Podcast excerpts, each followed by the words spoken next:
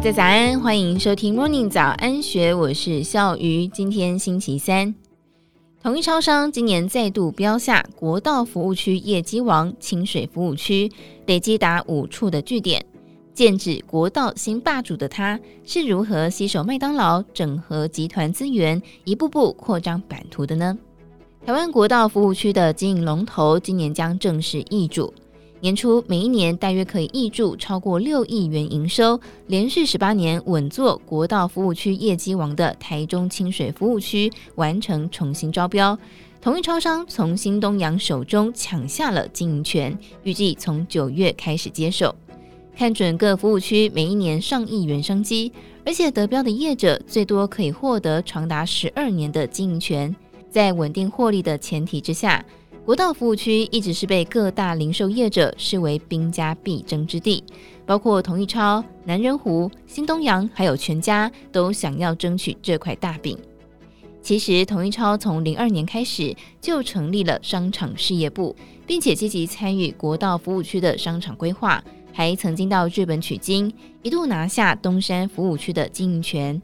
但是，一二年被南仁湖夺下经营权之后，统一超在国道仅剩下仁德服务区一个据点，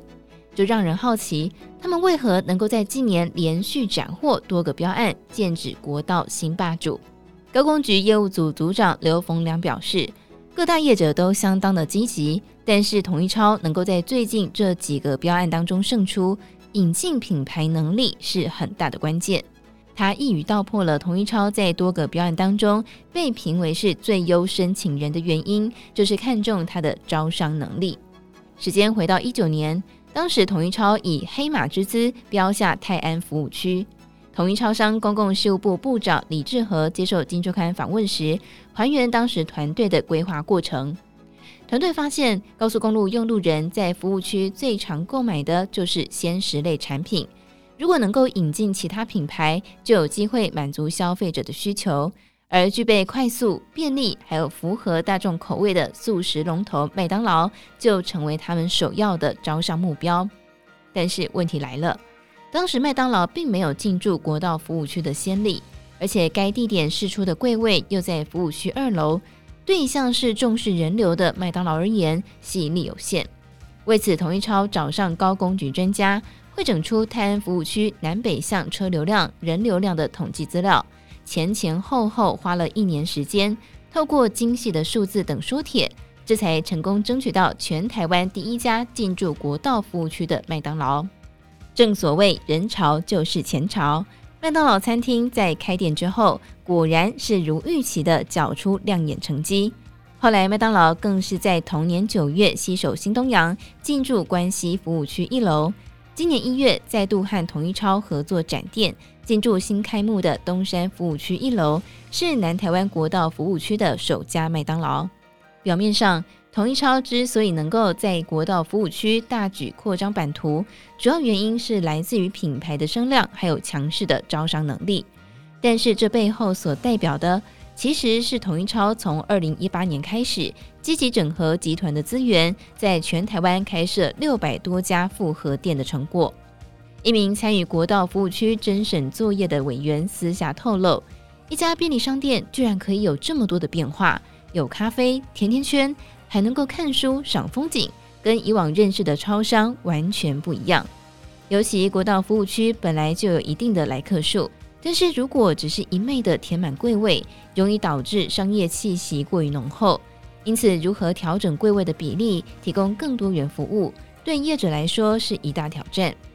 举例而言，今年农历年前新开幕的东山服务区，除了原有的 Seven Eleven、星巴克等品牌，还增设了亲子戏水区、植物园、星光电影院，还有宠物共识区。让服务区不只是服务区，更是用路人的旅途景点之一。从某种程度来说，透过各种软硬体的体验，增加用路人的停留时间，也等于是创造更多购物的可能条件。又比如，统一超刚标下的清水服务区是位在南北交界，尽管地理位置得天独厚，在十多年来虽然稳坐国道服务区业绩王，但是却有人流不均的问题。又以三楼使用率最低，因此，当时甄审委员也期许统一超能够发挥多品牌的优势，重新规划空间。而统一集团旗下有十多个品牌，包括零售、鲜食、美妆等等，各具有不同的特色，就有机会吸引不同类别客人。与其他的竞争者相比，确实较有优势。眼看着统一超今年将成功登上国道服务区新霸主之位，但是不具名的零售业者也提醒。统一超在商场营运上还是得留意后头的追兵，包括超商二哥全家与国道服务区一哥新东阳。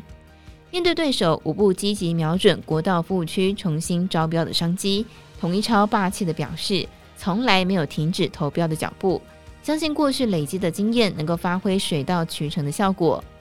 由此可见，上看四十亿元的国道服务区市场，也是各大零售业者比拼招商策略与创意的战场，而且还会继续火热开打。以上内容出自《金周刊》一千三百六十六期，更多精彩内容欢迎参考资讯栏。如果任何想法，欢迎你留言或者是加入 Discord 群组一起来讨论。祝福您有美好的一天，我们明天见，拜拜。听完 Podcast 节目，有好多话想分享，想要提问却无处可去吗？别烦恼了，现在只要点击资讯栏下方的 Discord 社群平台连接，输入昵称就可以立刻问问题，与主持人互动哦。让我们一起在学习的路上不孤单，等你来加入。